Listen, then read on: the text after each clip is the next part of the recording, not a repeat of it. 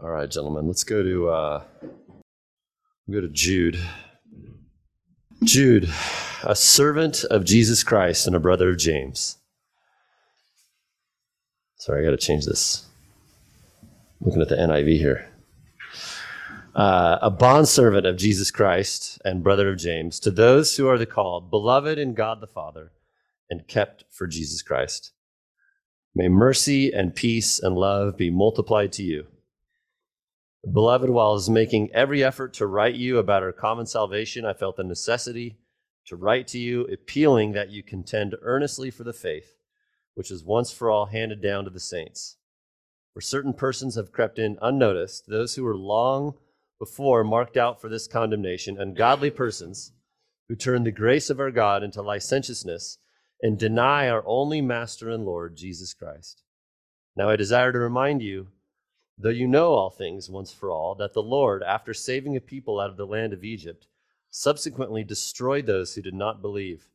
And angels who did not keep their own domain, but abandoned their proper abode, he has kept in eternal bonds under darkness for the judgment of the great day, just as Sodom and Gomorrah and the cities around them since they, in the same way as they indulged in gross immorality and went after strange flesh, are exhibited as an, an example in undergoing the punishment of eternal fire. Let's pray. Our Father in heaven, we acknowledge and just pause and praise you that you are God. And we thank you that all things are under your feet, all things are under your sovereign care and your competent rule. No good thing do you withhold from those who walk uprightly, Father. You are good, you are exalted, you are holy, and you are on the throne. Father, if there's anything that we need, you will give it. Because you, who did not spare your only Son, but delivered him over for us all, how will you with him not also give us freely give us all things and so we thank you father that if god is for us who can be against us? You haven't spared christ and so you won't spare anything that we need. And if we don't have it father then in your good sovereignty in the mystery of your providence you've ordained that we don't need it. The speed bumps in our lives are for our good. The difficulties in relationships are for our sanctification. The battles that we face, Father, in this cursed world, you cause all things to work together for good. So let us have a holy zeal and a submission to your sovereignty, that we would be acceptable men. We would act like men, Father. We know that godliness starts in the morning. We know that we're to be steadfast immovable, always abounding in the work of the Lord, knowing that our toil in the Lord is never in vain. And so, Father, we ask, and I thank you for these brothers, alongside of whom I'm not worthy to serve. Thank you for this food, and would you feed us your word? Would we be better men? Men who stand firm in the faith, are strong. In Christ's name we pray. Amen. All right, gentlemen. There he is. We have new notes this morning. Uh, Pastor Matt's going to uh, be diligent to pass those off to you. And um, we are uh, making an attempt to chit chat about biblical masculinity. And we started off recognizing that God has created, lo and behold, two genders. Genesis 1:27, God created man in his image. In the image of God he created him, male and female, he created them. And we saw that this all begins Psalm 128 this is what launches us. This is, this is the one of the man psalms, the family psalms, that says what? Mr. Hayes, Psalm 128. How blessed are all who and walk in his ways. So it's the fear of God.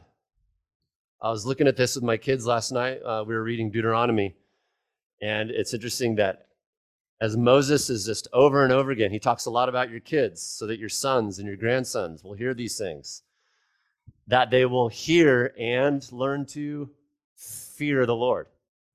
That the fear of the Lord is your best accountability partner. It's, it's where true manliness starts. Not a capricious, slap happy view of God, but a, but a, a fear means a, a loving respect in awe and all reverence.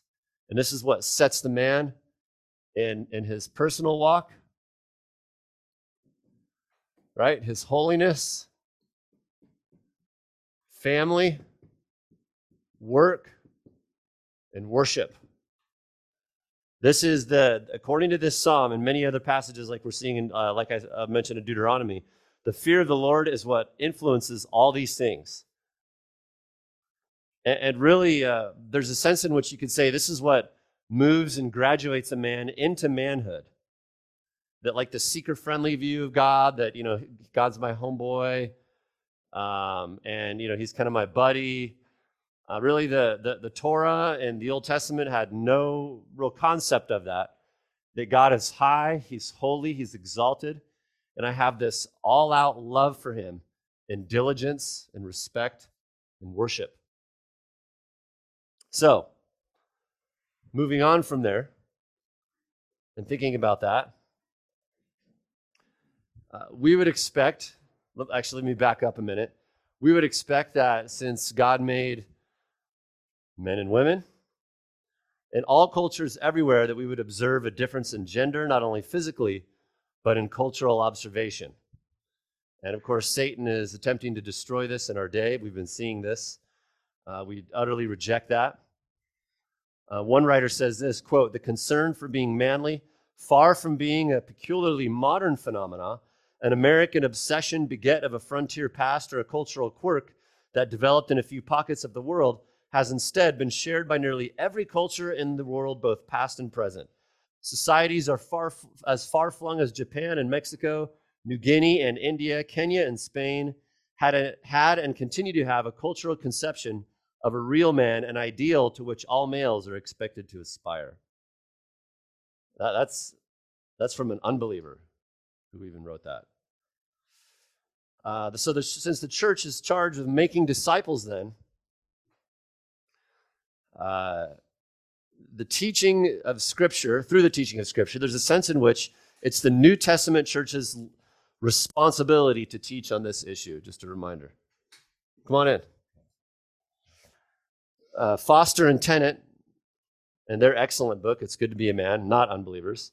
They say, quote, churches should be places where effeminate men and boys are nurtured into godly manhood as graces restore their masculine nature.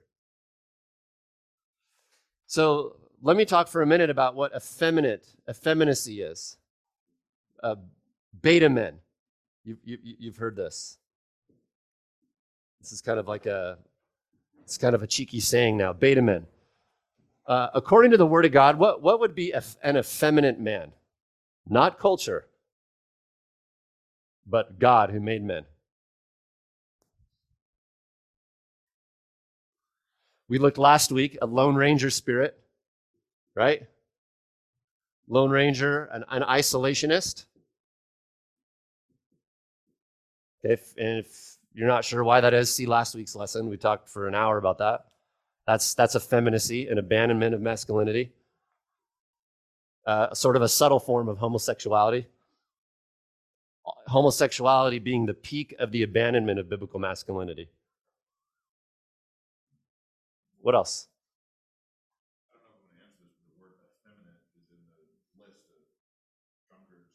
Yeah. And, and, and to be fair, there in 1 Corinthians 6, good. Thank you for bringing that up. 1 Corinthians 6, 9, and 10. Um, that's talking about a, a particular expression of homosexuality. So it's kind of, it's like you're actually practicing homosexuality. There's different views on that word. Uh, what else? Yeah. Yeah, laziness.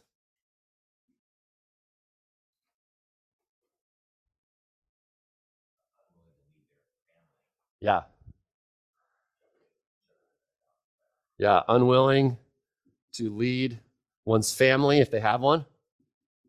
And having a family or not isn't necessarily masculine. Yes, very good. Unprotective, uh, which is sort of passive.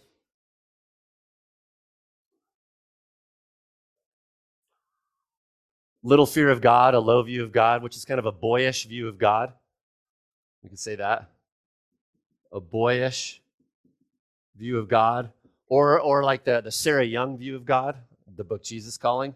It's, that's like a, an extreme effeminacy, um, where you see there, uh, notwithstanding maybe good intentions to help people, uh, it's it's the it's it's a very dangerous book because it's it's a, an extreme violation of bibliology and the doctrine of inspiration and revelation, where Jesus' words are framed in, in terms of uh, a 50s-ish year old, very emotional woman or, or how how Jesus' words. Jesus is like a 50, 56 year old uh, emo, hyper emotional woman. It's a boyish view and effeminate view of God. Uh, refusal to of accountability and the body of Christ to plug into a local church. A refusal, not like that. That goes back to an isolationist, which is a very boyish. You know, I'm taking my ball and bat and I'm going home. Uh, that's that's effeminacy.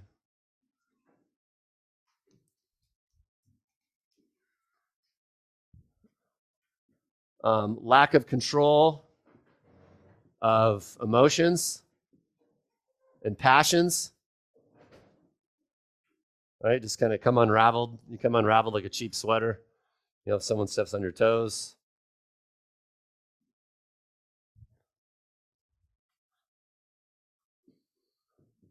Uh, lack of love. Lack of love for people, which typically is fueled underneath by a self consumption. That's a, that's a very childish, the scriptures portray that as a very childish view. There's more food in there too, gentlemen. If you need, feel free.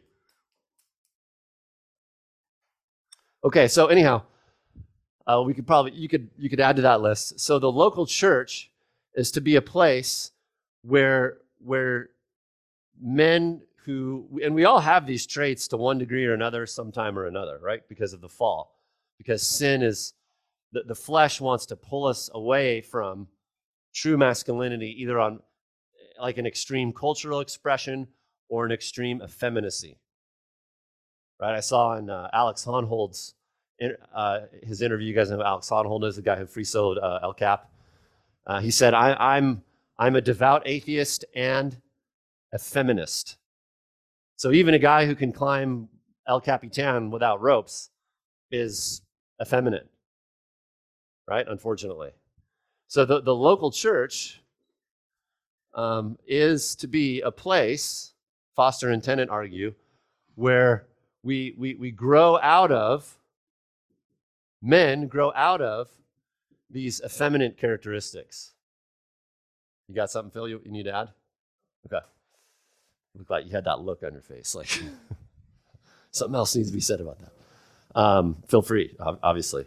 So the local church, in uh, their excellent book, I think I recommended it at the beginning of the study back in the fall is to be a place, quote, churches should be places where effeminate men and boys are nurtured into godly manhood as grace restores their masculine natures. Uh, also, we would refer back to that, to the isolationist study, helping us not be glass jaw Joe and instead become take a hit Tom, right? Maturing out of all that. See last week's message on that. Probably one of the more important aspects of masculinity that we studied last week. All right. Guns. That woke you up. Guns. Uh, a gun is a device or a ranged weapon designed to throw a projectile using pressure or explosives. Uh, probably invented, correct me if I'm wrong, a resident historian, maybe around the 9th ish century, a very primitive form around the time when gunpowder was also invented. Some historians argue it could have been way earlier than that. Most of the data shows around the 9th century. Now, one survey reports that one third of men in the United States own firearms or a firearm, one third. It's probably a little higher than that. Probably others didn't want to admit it on the survey. I don't know if I would want to. Um, there's no inherent masculinity attributed to firearms. Uh, Adam in the garden didn't have a 300 Win Mag. Uh, Moses didn't have an AR 15. Um, and yet, these were men who, by God's grace, were nevertheless able to fulfill God's call for masculinity. Um, having said that, there's something interesting about this, uh, this device and culture. Men have a palate for firearms. Why is that? Uh, it, not only as some of the effeminate agenda and effeminate side of culture would want to say, well, because uh, you know, middle class white men want to murder and they're racist and they're violent and they want to create mayhem. No, we, we reject that. Uh, the data doesn't show that, both from special revelation nor from general revelation. Um, such people do exist, but it's very rare. Uh, our, our, it's interesting, our nation's founding fathers, many of whom were regenerate or very respectable, upright men, men who are galaxies beyond many men in our day, galaxies. Um, it, that when they created our kingdom of man doctrinal statement, which is what? Our Constitution and the amendments, our kingdom of man doctrinal statement, they confessionally made a statement of necessity about firearms very smart and theological men. A well regulated militia being necessary to security of a free state, the right of the people to keep and bear arms shall not be infringed. Why is that? What's going on there? What's going on with these guys? A well regulated militia. That word militia is very important. The, go ahead. Sorry, Richard.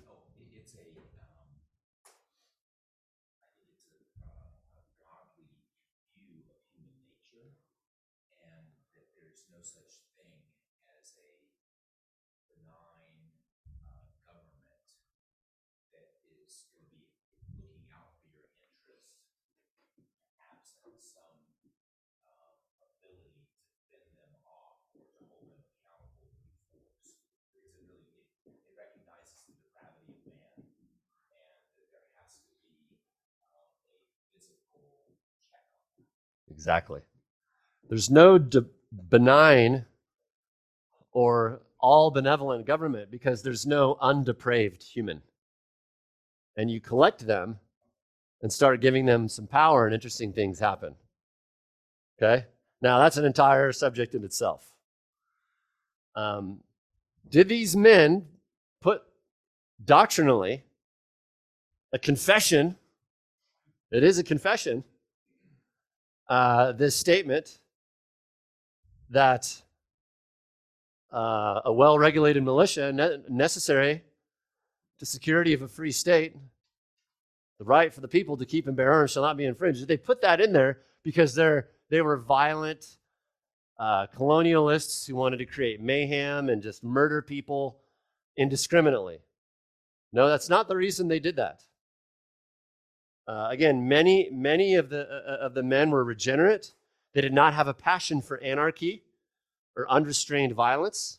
Many of these were regenerate men or restrained by a cultural fear of God informed by salt and light around them, um, and had some form of fear of God and therefore a love for one another and therefore a concern for truth and righteousness, which prevents a lust for mayhem and anarchy and violence.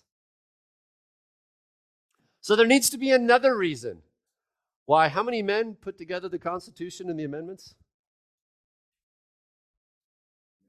Talk to me, Ian. It was a lot. Somebody find out that number, please, will you? If you don't have a flip phone, you're exempt from that assignment. Excuse me, if you have a flip. 53? Okay. All right, we'll, we'll roll with that. Roland's our, our resident owl. 70. All right. 53 rounds up to 70, right? The guys in the live stream are laughing at us. Um, it is not because these men had an affinity for anarchy.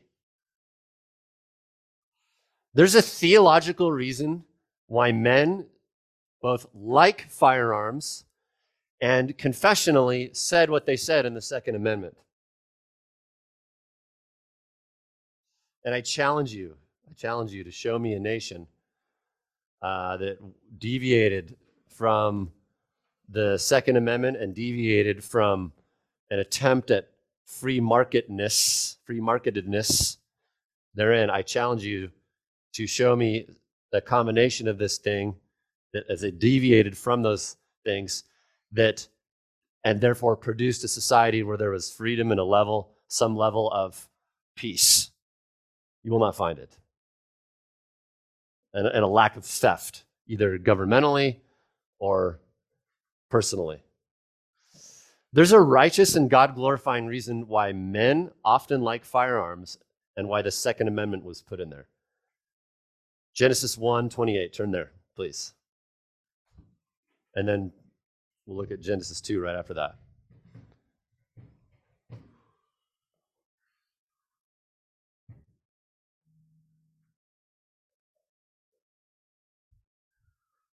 Uh, Jack, you got Genesis 128 for us, brother.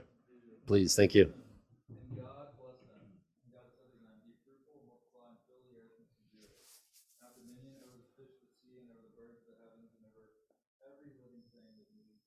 subdue and exercise dominion, dominate. We looked at that word many months ago with 215. Would someone read 215? Uh, Mr. Marsh, you got that? 215.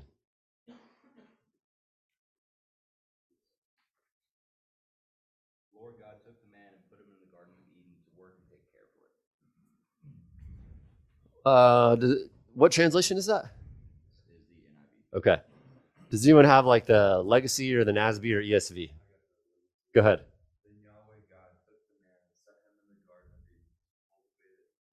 Okay. To cultivate, keep. We saw subdue, right? Exercise dominion. These are exp- these are expressions of controlling. And when you bring in the curse, these things are extra important. We did a whole study on subdue, keep, cultivate. Firearms do things like hunt, subdue, control. Uh, these are major expressions of subduing and exercise dominion. It's hardwired. And you don't have to like guns or like hunting to be masculine, but enjoying doing so comes from God's created and commanded order for masculinity. Uh, another reason why? It comes from this protect. Protection. Part of being a man, fearing the Lord, all the way back here at Psalm 128, he, he invites and desperately wants God's blessing on his personal walk, holy, uh, holiness, family, the corporate community. Uh, Psalm 128 says, may, may Yahweh bless Israel. Part of the reason men are drawn to firearms is because they are hardwired from Genesis 1 and Genesis 2 to cultivate, keep, subdue, exercise dominion, which works out in protection. Protection. This, this knee jerk reaction in men to carry comes from a, a God, the God of the Bible, hardwiring them to do these things protection. Men are to be protectors and defenders. A desire and enjoying of firearms flows out of that. It's one, not the only. It's one application. Some men might express this and and you know praying or just watching out for others, having a love without far. There's all kinds of ways. So please don't say, well, Eric said if you don't like, you know, if you don't carry a 10 millimeter, you're not masculine. I'm not saying that.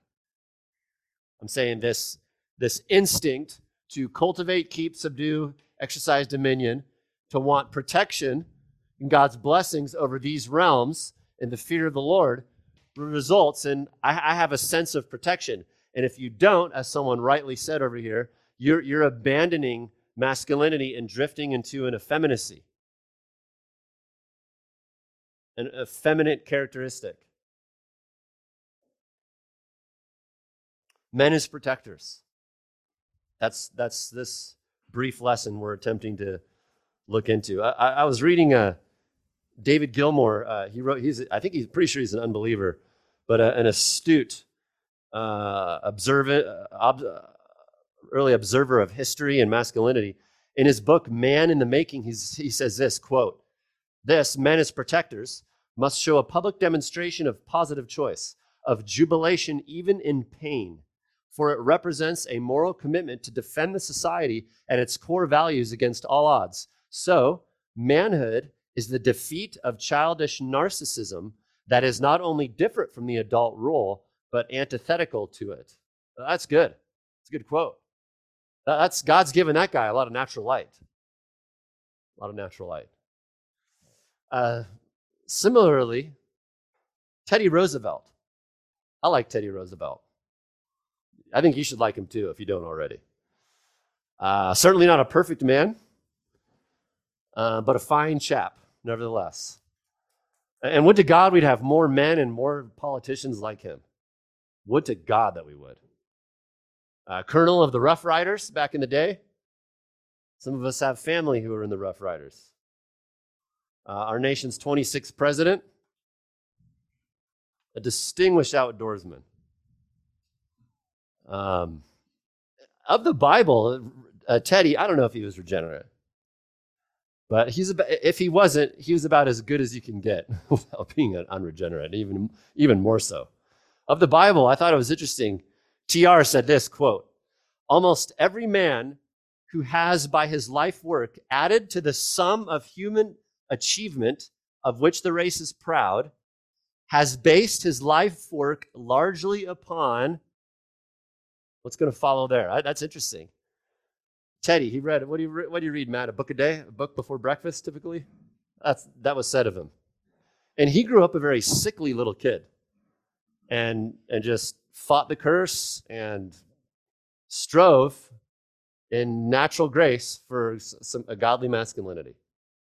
So, and almost every man who is added to the sum of human, uh, human achievement, of, of which our race is proud, has based his life work largely upon the teachings of the Bible.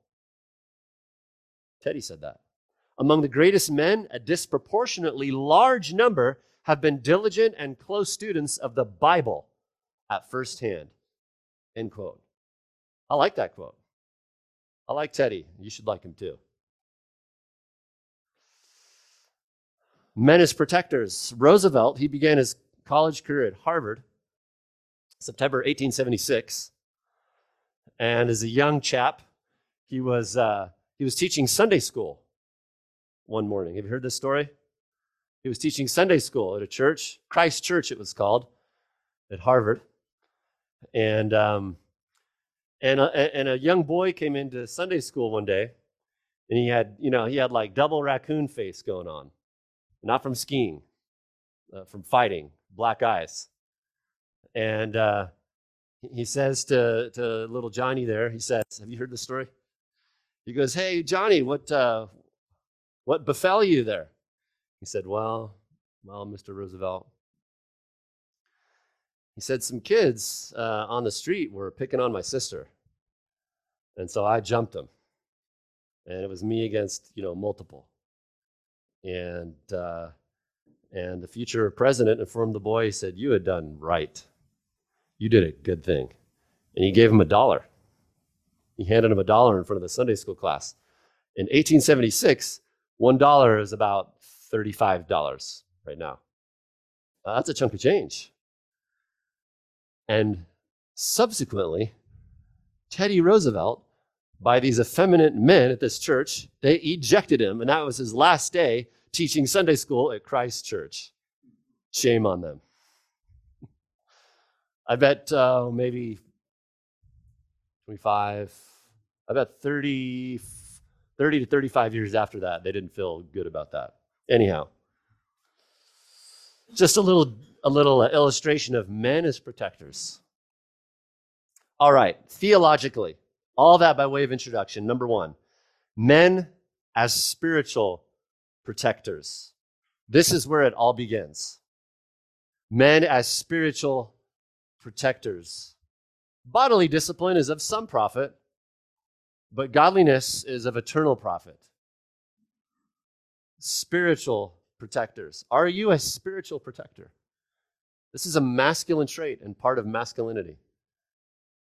General scriptural observation uh, Joshua is told, Be strong and very courageous. Be careful to do according to all the law which Moses, my servant, commanded you. Notice that in a command to be very strong and courageous, there is, what does that look like? Observing all of the Bible. That's all he had at that time. Don't turn to the to, to, to the right or to the left of it, so that you may have success wherever you go. This book of the law shall not depart from your mouth, but you shall meditate on it day and night, so that you'll be careful to do according to all that is written in it. For then you will make your way prosperous, and then you'll have good success. 1 Corinthians 16 13, be on the alert, stand firm in the faith, act like men, be strong. And 1 Peter 5 8, be sober of spirit. Be on the alert because your adversary, the devil, prowls around like a roaring lion seeking someone to devour. Are you aware of that? Are you thinking about that? In your day to day, getting up, walking along the way, that the devil is constantly prowling around and he never fatigues. And he's always studying you and others in human nature to, if not subtly, imperceptibly, or aggressively, deceive, distort, destroy, discourage, and depress. Are you a spiritual protector, gentlemen?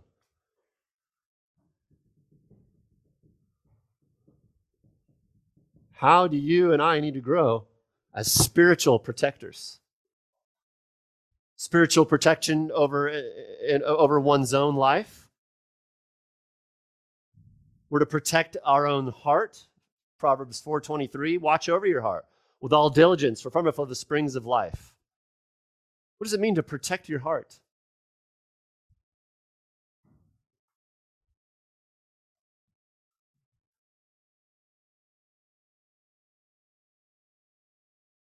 Talk to me, gentlemen.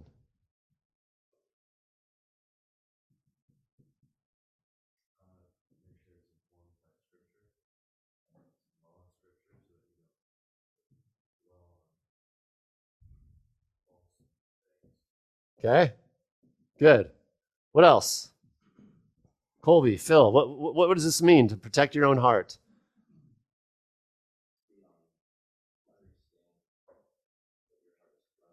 Exactly. Yeah. Understand the weak spots, right? If you're not Jesus, you have them. Understand the places where Satan would like to, well, it, eh, I'm under grace here. I could just budge a little bit here, no big deal. Compromises of conscience. Where are you susceptible? Does Satan want you to make those? I need such and such. Things would be better if spiritual protection over your own heart, protection over one's holiness and conduct and doctrine. 1 Timothy 4:15 take pains with these things be absorbed in them so that your progress will be evident to all. In other words, taking pain in sanctification is what is necessary to ensure an observable sanctification. In verse 16, pay close attention to yourself and to your teaching Persevere in these things, for as you do this, you'll ensure salvation both for yourself and for those who hear you. You need to be a spiritual protector over your over the lusts of your heart, ways you're tempted to be drawn away into effeminacy or pride, same thing, and over your doctrine. You need to be a protector over the rebellious nature of your heart. Everybody has a rebelliousness. I, I like to be the devil's advocate. Well, why do you like to be an advocate of Satan? Or I, I'm kind of my own man. I'm kind of a skeptic, whatever it might be for you. We all have these things. I have them. You need to be a, like a, a, a, a centurion, a knight, like a citadel against these things. Because as you do, I mean, that, that's, a, that's a fantastic promise in verse 16. You will ensure salvation for yourself. In other words, you won't fall away, and for those in your, in your sphere of influence. This does good not only for you, but those you influence. And if you're alive, you have people you influence, or you're called to be. This is another masculine trait. You're an influencer. It's not a matter of if you are, but how are you doing? 1 Timothy 4:16 is a helpful guide in that. Spiritual protector, gentlemen. Well, I, I don't see you don't, don't think, well, I, I don't see the ways in which my influence is having a godly effect. Wait on the Lord. Wait on the Lord. It takes seven years for an almond tree to have one almond. Almond farmer told me this uh, outside of Chico, California once. Seven years. It's like 15 years, 15 years before a grapevine produces mature grapes, and like 30 before they're, you know, vintage and the good stuff. Wait on the Lord. Be an influencer. Be masculine, gentlemen. A protector, that we guard our hearts, that we would have a good positive influence. So, according to verse 15 and 16, their sanctification is the key to protection. Also, protection from becoming a wolf in the church. This is sort of a startling verse. Look there, Acts 20, 28. Be on guard, Paul says, for yourselves and for all the flock, etc., etc. Verse 29, look there. I know that after my departure, savage wolves will come in among you, not sparing the flock, and, and from among your own selves, men will arise speaking perverse things to draw away the disciples after them. Every man has the potential to become a wolf. Every man. Every single guy has a little bit of the, the seeds in him to flourish into a, a full fledged wolf. Paul is speaking to mature guys from the church of Ephesus. So we got to guard ourselves. When it comes to spiritual protection, we got to be- begin with our own heart. Because a wolf outwardly always starts with a wolf inwardly, where little compromises of conscience are made and rebelliousness, bucking things, because I don't really like, not because I'm really like curious and about this issue, but because I, I, don't like I don't like people to tell me what to believe or do or whatever. We got to crucify those things, gentlemen. Crucify those things. I need to crucify those things, probably more than anybody. We all have the potential to become a wolf. Now, that's just helpful for me to, to say that to myself now and then. If I am not absolutely crucifying these little proud, effeminate, rebellious manifestations in my heart, if I don't crucify them, I could become a wolf that tears apart the church that Jesus shed his blood for and that draws away disciples that Christ died for. Let that never be said about any of us. Amen? Protection also by absorbing and treasuring much scripture. Thankfully, God gives us the means to protect our own hearts and others. Psalm 119 How can a young man keep his way pure? Answer by keeping according to your word. That's helpful. That's just a straightforward. How can I keep myself pure, not just sexually, but against impure, proud thoughts? By keeping it according to your word. With all my heart, I've sought you. Do not let me wander from your commandments. Your word I have treasured in my heart that I might not sin against you. So pack, pack a lot of scripture into your heart to start purging out other things wolfishness, effeminacy, pride, compromises in conscience. Just stuff scripture in there. Spiritual protection of one's own family, furthermore, that's an area in which we need to be protectors. If you have a family, if God's given you one at this point in life. Letter C, spiritual protection of one's family. Oh, brothers, we are to be, we're, we're to be guards, guards of your family. In Hebrew thinking and in the Proverbs, the fool, the fool was the guy who was kind of gullible. And he was the one who had an open mind. Isn't that interesting? The fool, the gullible fool in, in, the book of, in, in the book of Proverbs and in Hebrew thinking was the one, his brain was like an open door. Oh, I'm open minded.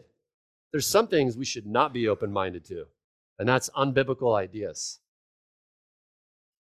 And that manifests externally as we guard our family. Spiritual care for one's own wife, a protector of our own wives by prayer, leading by example, shepherding, involving them in a, in a local church. Where do you get that? Hebrew, uh, Ephesians 5. Husbands, love your wives as Christ loved the church and gave himself up for her, so that he might sanctify her having cleansed her by the washing of water with the word, and that he might present to himself the church in all her glory, having no spot or wrinkle or any such thing, but that she would be holy and blameless. We're to be spiritual protectors of our wives. What is your wife believing about doctrine? Do you know?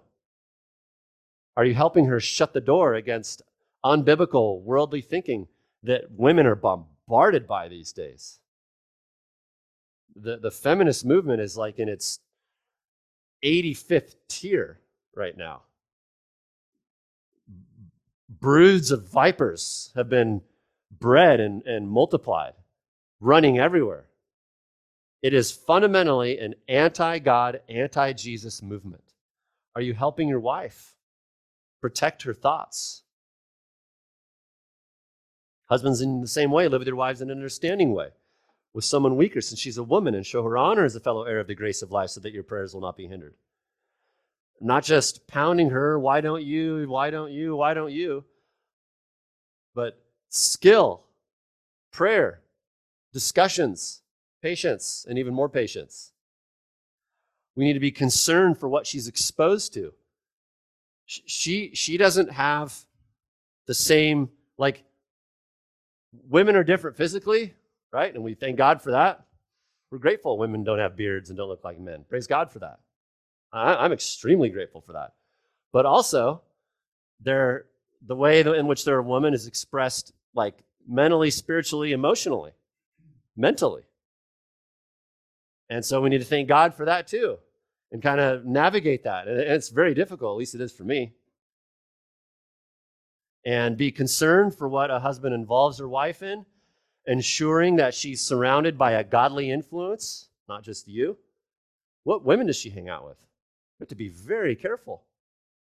As a weaker vessel, the potential for to go in, a, in an unhelpful direction is significant. Go ahead, Roland. Yeah, very good. Thanks for bringing up Genesis 3. Talk about that.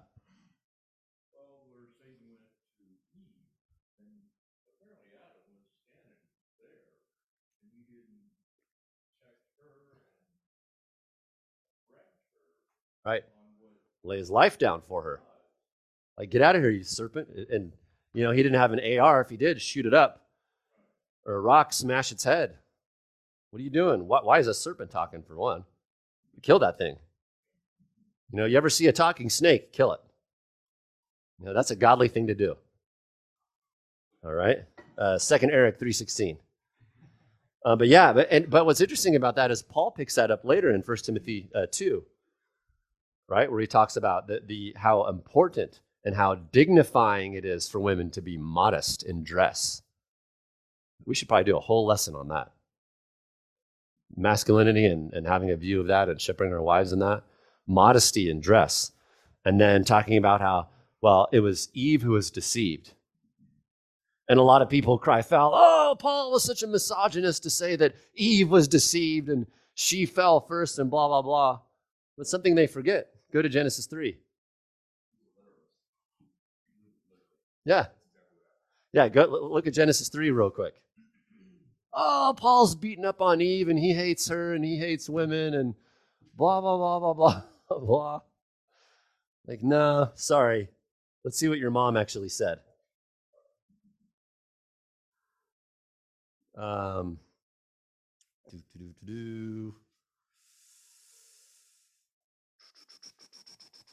Verse 13. Uh, Mr. Stanley, would you read that?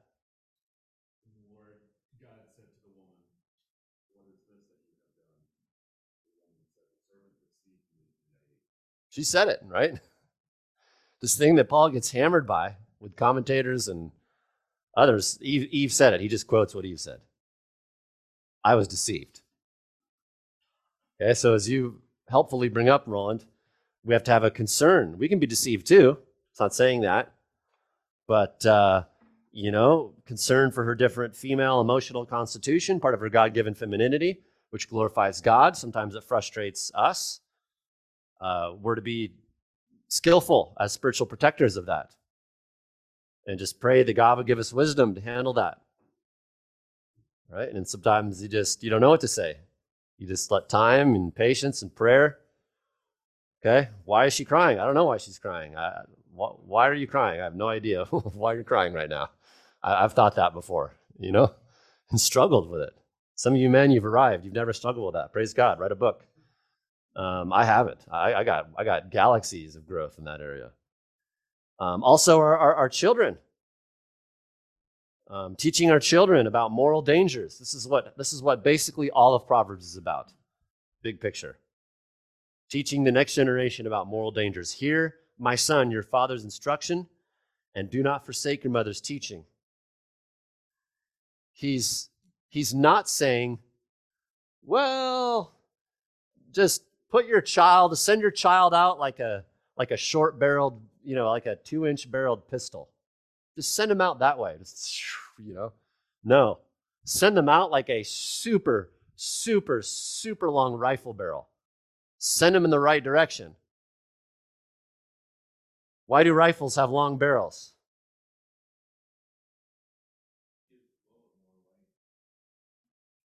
To do what? Greater precision, right? Greater precision. That's what the book of Proverbs is. It's a long rifle barrel, greater precision to send the kids in a right moral direction. Why? Because they need protection protection from their own heart, protection from the things that 1 John 2:15 from the world, the lust of the eyes, the lust of the flesh, and boastful pride of life. Protect your children, gentlemen. We get one shot at it. No, don't make them emotional cripples. Do not make them emotional cripples, but protect them spiritually and morally. It's interesting to know that in Judges, the constant refrain is that the generation that came after did not know the deeds of the Lord. Ah, and then yes. they wandered after other gods. Good point. So what happened? What, were- what was going on? They did right in their own eyes. That was the product of not being skillfully reared in, in the Torah. Right? Exactly. Yeah, Judges, very good observation, Phil. Thank you. Judges is in the Bible in part to show us what happens when you're not diligent and zealous to rifle your kids in the Word of God and set up barriers and protect them without producing moral cripples and unnecessary weirdness. We don't want to do that either. Teaching children how to find a New Testament local church. Uh, I think this is one of the most important things that, uh, that I can do as a dad. Teach them for, for when they're gone. That's what I want. I, I want this stuff to be with them when they're gone. It's right when, when they're with me, they're under the spiritual protection. There's a lot of barriers that are going to fall when they leave. We want them to leave. We want them to go and, and be independent contributors to the kingdom of God. Amen? And so we want to teach them what to do when they leave, how to find a good church. You know, there's a couple things. God's given me three daughters. I, I thought I have boys. I don't know. You know, I, I'm not a girl. I didn't like girls when I was little. But there's a couple things I want my girls to know how to do to know how to get out of being pinned down by a man that's 60 pounds heavier than them, how to throw a punch, use a firearm, field dress an animal, barbecue, handle money, fear God, know where stuff is in the Bible, choose a husband, and find a New Testament church. Not many things, but those things to me are critical in this world. And for me, as God has called me, a wretched sinner, to be a protector of my home, I see those things as essential. They can find a spiritual greenhouse that way when they leave the home. Teaching children how to find a spouse. You get it. Um, five minutes here, brothers. Thank you for your forbearance. Also, we need to think about ourselves as spiritual protectors of the local church. Spiritual protectors of the local church. This isn't just for the elders, because this isn't just an elder trait, it's a masculine trait. Therefore, it's up to the men to all contribute to this. That we're protectors of doctrine. We read this in Jude. Been reading that the last few weeks here. Fight for the faith. Jude 3, beloved, while I was making every effort to write to you about our common salvation, I felt the necessity to write to you appealing. It's a strong, urging term. Begging you, he says, to contend earnestly for the faith, which was once for all handed down to the saints. That's a bibliology statement that we have the Bible, it's fixed, don't add to it, don't change it. It's handed to you. Contend earnestly. What do you think of? Um, Jack, what do you think of when you when you hear that phrase contend earnestly? Contend earnestly. What, what, what kind of images, words does that put in your mind?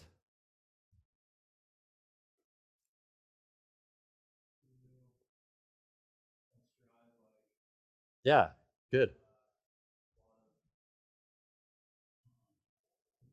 Yeah. Yeah, good. What else? Yeah, fighting, defend.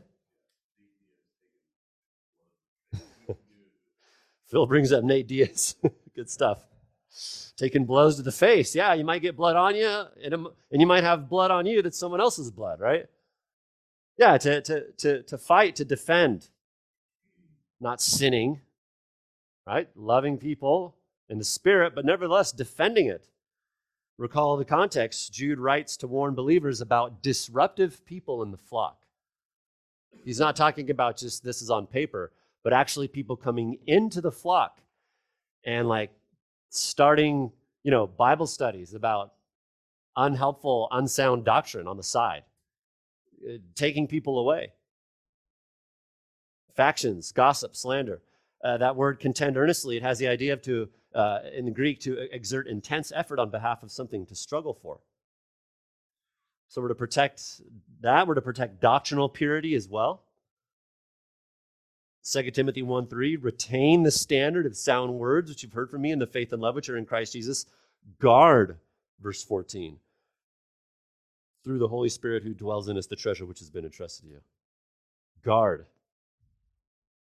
What does that look like? Um, uh, Brother Todd, uh, when you think of like how would that command look? What's one way that that would look like in the church? Guard, guard these the, the treasure, sound doctrine.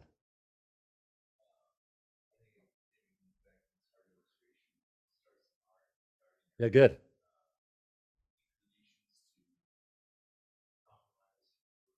Okay. And then moving outwardly, what would that look like? Okay?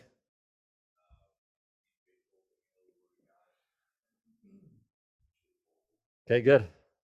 What about if you're, you know, you're in uh, a GC or a conversation with someone who's um, more than just asking questions, but kind of trying to interject um, unhelpful thinking, kind of in a, a confidence. What would it look like to to obey that command? Guard.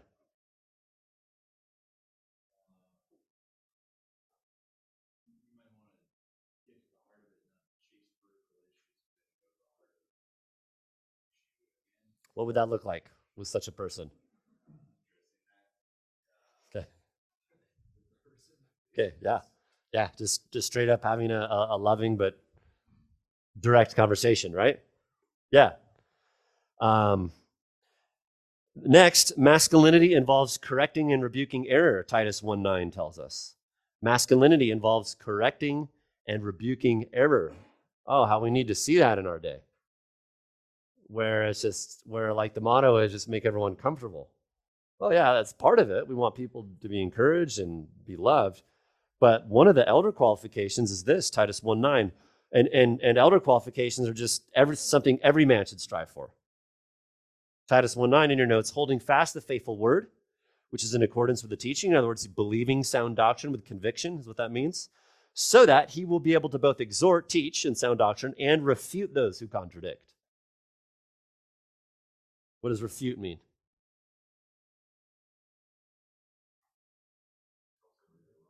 Yeah, and show them why, right?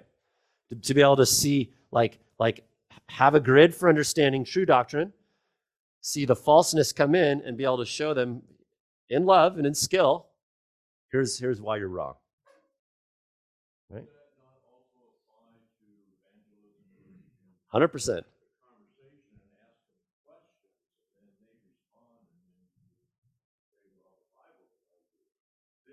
Yeah, hundred percent, Roland. Yeah, exactly. It's critical. Being able to show error, right? Because evangelism and loving someone enough to discuss the faith involves at least embracing a body of belief, em- embracing doctrine, which fundamentally means rejecting contrary doctrine. And so this is essential to do this. Uh, protection from the doctrinal and moral purity, protection, protection of the doctrinal and moral purity in the local church so that we honor Christ and his word and belief and behavior. And we're out of time, so we'll pick up there next time. Uh, Brett, would you close us in prayer? Thanks. God, thanks for this morning, and for your word. pray that uh, edifying uh, to us today, to be uh, just men that uh, receive you, uh, um, humility, uh, to others with humility as well. Uh, Lord, just give us opportunities this day to be bold and uh, guided men, uh, with the glory for them. Those uh, not with us this morning. Present with them. Uh, also for the, uh, the pastors uh, so, uh, this next couple of days. Uh, also be glorified through you and edifying to uh, those, uh, all those that are necessary. Thanks, guys. Good to see you.